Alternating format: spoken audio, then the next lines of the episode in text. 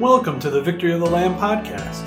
We are a simple, straightforward Bible teaching church located in Katy, Texas. If you're in the area, we'd love for you to stop by anytime. Otherwise, we hope you use this podcast to grow in your faith and be confident in sharing that faith with many. You can find us online at votl.org. We hope you enjoy this message. God bless your week.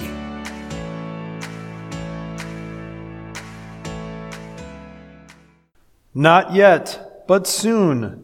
Jesus, the King, is coming. That gives us wonderful peace and excitement as we think about who He is, what He has done, and how He is coming to save us. It sure seemed like a good idea at the time, but it ended in disaster. In the late 1800s, wave after wave of European settlers came across the Atlantic and settled in the Great Plains. A major reason why was the Homestead Act passed by the United States government in 1862. Each person over the age of 21 who had never borne arms against the United States government received 160 acres of free land. The only stipulation? You needed to farm it. So thousands of hard-working, tough, hard-nosed settlers took advantage of this free land opportunity and in spite of there being not much out there at the time, they made it work on the prairies. But then, the Russian Revolution happened. The communists took over in Russia, and the world's wheat supply was very low. Then World War I happened, 1914 to 1919, and food prices were very high. Low supply, high demand, high prices. Those factors lined up to create a desire in these new immigrants to plow up millions of acres in the Great Plains and plant more wheat than ever before. In the process, though, they uprooted deeply rooted prairie grasses that had been there for centuries. It seemed like a good idea at the time, but what next? These settlers didn't realize that when there is unusually wet weather in the Great Plains, wow, the agriculture booms. But when that doesn't happen, worse, when there's a severe drought, the deeply rooted prairie grasses are gone, the high winds kick up, and there is nothing there to hold the soil down. So, what happened is during the 1920s, there was above average rainfall, moderate winters, and it was a financial boom for these farmers. But then came 1930. And who could have guessed that combined with the stock market crash and the Great Depression, four of the next seven years in the early 30s would be the driest on record? The crops failed. The drought turned the topsoil into powder. Those prairie grasses were gone, and when the high winds began to blow, like they always do in the Great Plains, the high winds kicked up the dusty powder and caused black blizzards. One black blizzard dropped 12 million pounds of dust in Chicago. The topsoil powder even reached New York City and Washington, D.C. This was the Dust Bowl. It impacted 100 million acres displaced tens of thousands of families, many of whom moved to California, where they found things just as bad because of the Great Depression. It sure seemed like a good idea at the time to plow up prairie grass and plant wheat crops anywhere you could, but it ended in disaster and destroyed everything these new settlers had. For today, I'd like you to think about this. Pretend that God's promises in Jesus are those deeply rooted prairie grasses in your soil, in your heart. When high winds come, when difficulties arise, those promises in Jesus keep you anchored, just like the prairie grasses kept the soil anchored when they were there. Why would anybody ever rip that out? Why would anybody ever think that God's promises in Jesus are just a casual thing you could take or leave, and it wouldn't really mean a whole lot if you didn't have them. And yet, that is exactly what our sinful attitudes do. What happens when worry gets deeply rooted in your heart or doubt that God is on your side? You plow up the prairie grass, the promises of Jesus, and you're trying to play God, and it never works. What happens when a grudge gets deeply rooted in your heart?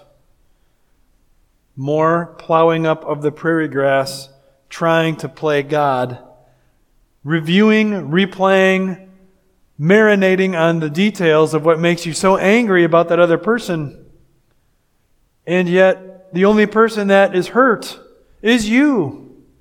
It is a miserable, miserable life when a grudge is deeply rooted in your heart instead of Jesus' promises, and yet it is so common and easy to slip into. What about this one that's even more subtle? What about when a busy life gets deeply rooted in your heart? The, the casual attitude towards Jesus, the almost hidden idea where you ask yourself, do I really need to keep learning about Jesus today? Do I really need to prioritize thinking about Him and His promises now? I mean, I'd like to, I guess, but there's baseball and there's basketball and there's volleyball and there's soccer and there's music lessons and there's tutoring and there's homework and there's work and there's all kinds of things going on and that's just the week. That doesn't even count the weekend. we can slip into thinking that meaning in life equals keeping as busy as possible in life. And that Jesus can take a back seat for a while because he won't mind. But one little day at a time, one little activity that's a priority over Christ at a time, one tiny spadeful at a time, you're plowing away, digging up the deeply rooted promises of God that will hold you anchored during high drama times. And then, of course, there's the most common of all deeply uprooting Jesus' promises and putting in its place the lie, you can have it all. The lie of the love of money, that more money and pleasure will make you happy. That's the secret to a wonderful life.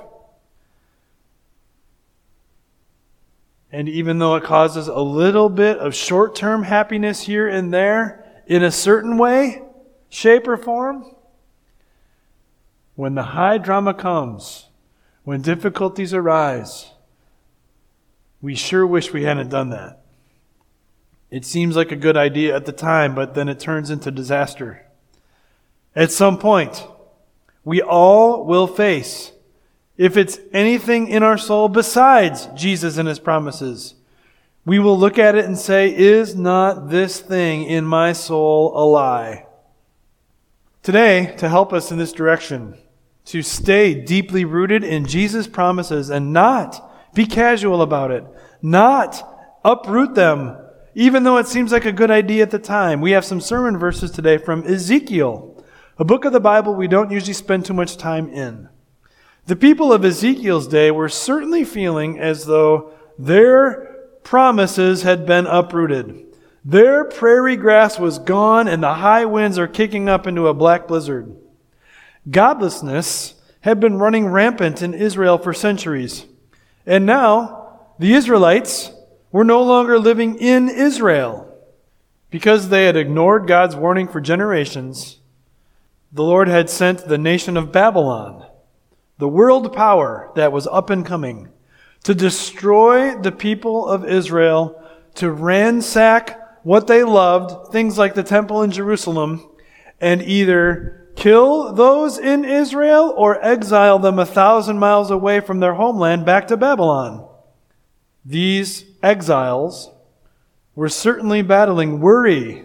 How are we going to make it? And doubt. Is God on our side or not? They certainly were battling holding grudges, perhaps against their parents and grandparents, thinking that somehow it was only their fault that now they were exiled and ignoring the sins of their own. I'll bet many of them were even angry at God, holding a grudge at God. How could you do this to us? Deeply rooted in their life would have been busyness, but because they were now exiles and slaves, I highly doubt it was the kind of busyness they wanted. I'm sure many of them thought more money and having a settled down routine would make them happy, and yet there they were with anything but that. They were going to have despair quickly set in. They thought that living the sinful life apart from God would turn out okay, and they had almost lost everything. And yet, look what God did at this time. Do you know what He did with Ezekiel? He took Ezekiel and sent him over there to Babylon to keep bringing the word to His people, to the exiles. In their time of desperate need, God sent Ezekiel to announce this message to them. And let's look at these wonderful sermon verses. And as we look at them, notice all of the times the word I, myself, activities that God Himself is going to do for the people. Notice how many times that comes up. Verse 11 For this is what the sovereign Lord says I myself will search for my sheep and look after them. As a shepherd looks after his scattered flock when he is with them, so will I look after my sheep. I will rescue them from all the places where they were scattered on a day of clouds and darkness. I will bring them out from the nations and gather them from the countries, and I will bring them into their own land. Look at all these things. The Lord stood up and announced, I will do this. The Jews who were exiled to Babylon would get a chance to go back to their homeland of Israel. But that was all done around 2,500 years ago. Today, promises like this from God are not talking about Jews going back to living in the country of Israel from wherever they are right now, but it is talking about a spiritual application. It's talking about people who believe in Jesus as their Savior getting a chance to go home to heaven that the Lord Himself will gather us close to Him. He will search for us and find us and rescue us and bring us out, bringing us back into our own land, the home of heaven. And there we can look forward to this wonderful care from our Savior. In verse 13, he continues to say, I will pasture them on the mountains of Israel, in the ravines, and in all the settlements in the land. I will tend them in a good pasture, and the mountain heights of Israel will be their grazing land. There they will lie down in good grazing land, and there they will feed in a rich pasture on the mountains of Israel. I myself will tend my sheep and have them lie down, declares the sovereign Lord. You can't miss the Lord promising that He is going to feed us well he is going to tend us perfectly. And He's going to make us lie down. You know how hard it is if you are a modern shepherd with sheep under your care to get them to lie down? A sheep will never lie down if there is any tension in the midst of the flock. A sheep will not lie down if it is hungry or thirsty. A sheep will not lie down if there's something bothering them, like a gnat or, or a fly or an irritating insect. A sheep will not lie down peacefully if there are any predators around, and that makes sense, but even tougher than that, a sheep will not lie down if it even thinks there's a predator around. So the only way a shepherd can have their sheep lie down peacefully and content is if there is no tension. They are perfectly satisfied, neither hungry nor thirsty. Nothing's bothering them like an annoying insect. And not only are there no predators around, the sheep doesn't even think there's a predator around. What a powerful promise to hear verse 15. The Lord declares, and no one can overturn his rule. I myself will tend my sheep and have them lie down. He continues, I will search for the lost and bring back the strays. I will bind up the injured and strengthen the weak, but the sleek and the strong I will destroy. I will shepherd the flock with justice. I will place over them one shepherd, my servant David, and he will tend them. He will tend them and be their shepherd. I, the Lord, will be their God, and my servant David will be prince among them. I, the Lord, have spoken. Are you lost, astray, injured, weak? Has life been unfair in your opinion?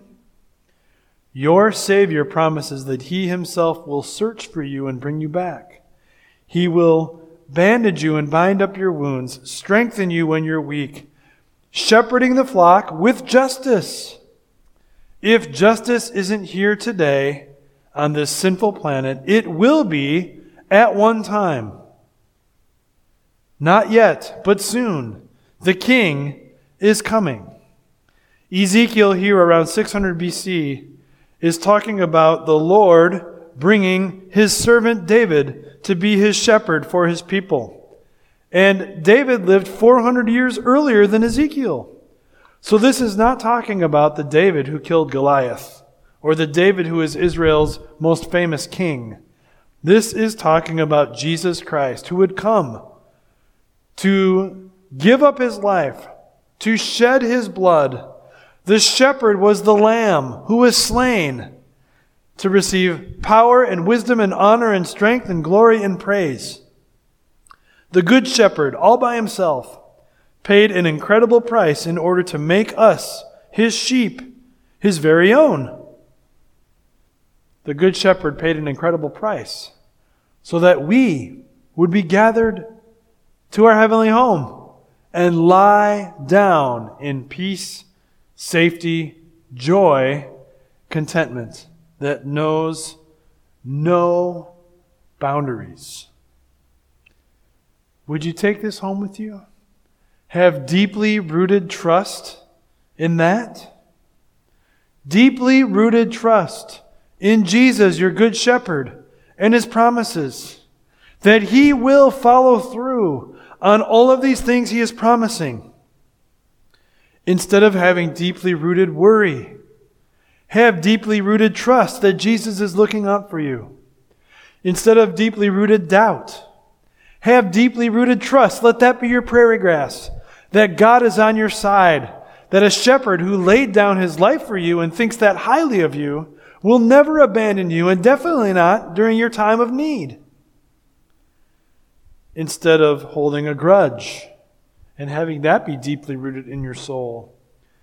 Be deeply rooted in the unconditional love that God has shown to you, as well as to them, that other one that hurt you. And maybe God will even use you as the agent of His Word to help that person who today has hurt you and probably many others to have a big change of heart and a big change of lifestyle. Instead of casually approaching God's Word and blowing it off as though you're too busy and you don't even really need to keep growing in that. No, don't be deeply rooted in that approach to life, but instead be deeply rooted in growing in Jesus and always compiling more and more promises to the ones you already know. To rejoice more deeply all the time with who He is and what He has done for you instead of loving money and pleasure and thinking that that's going to somehow make you happy, make you to lie down like a, a peaceful, content, and satisfied sheep. Set your heart instead on things above. Look forward to that day in heaven when there will be no tension. You will be fully satisfied. There's nothing pesky, definitely no predators, not then and not forever because you are in eternal happiness called heavenly bliss. Dear Christian, the storms of life most certainly are coming. The drought, the high winds, the difficult times, but so also is Jesus, your good shepherd and king, coming. Stay anchored in everything he says. Spotlight him and his holy truth. Keep marching. Amen. We know your time is precious. Thank you so much for investing some of your time with us today. If you're enjoying this podcast, would you be so kind as to click to follow our show and give us a five star rating? That's a quick and easy way to help us get the message of truth out to more people. Thank you so much. God bless your day in Christ.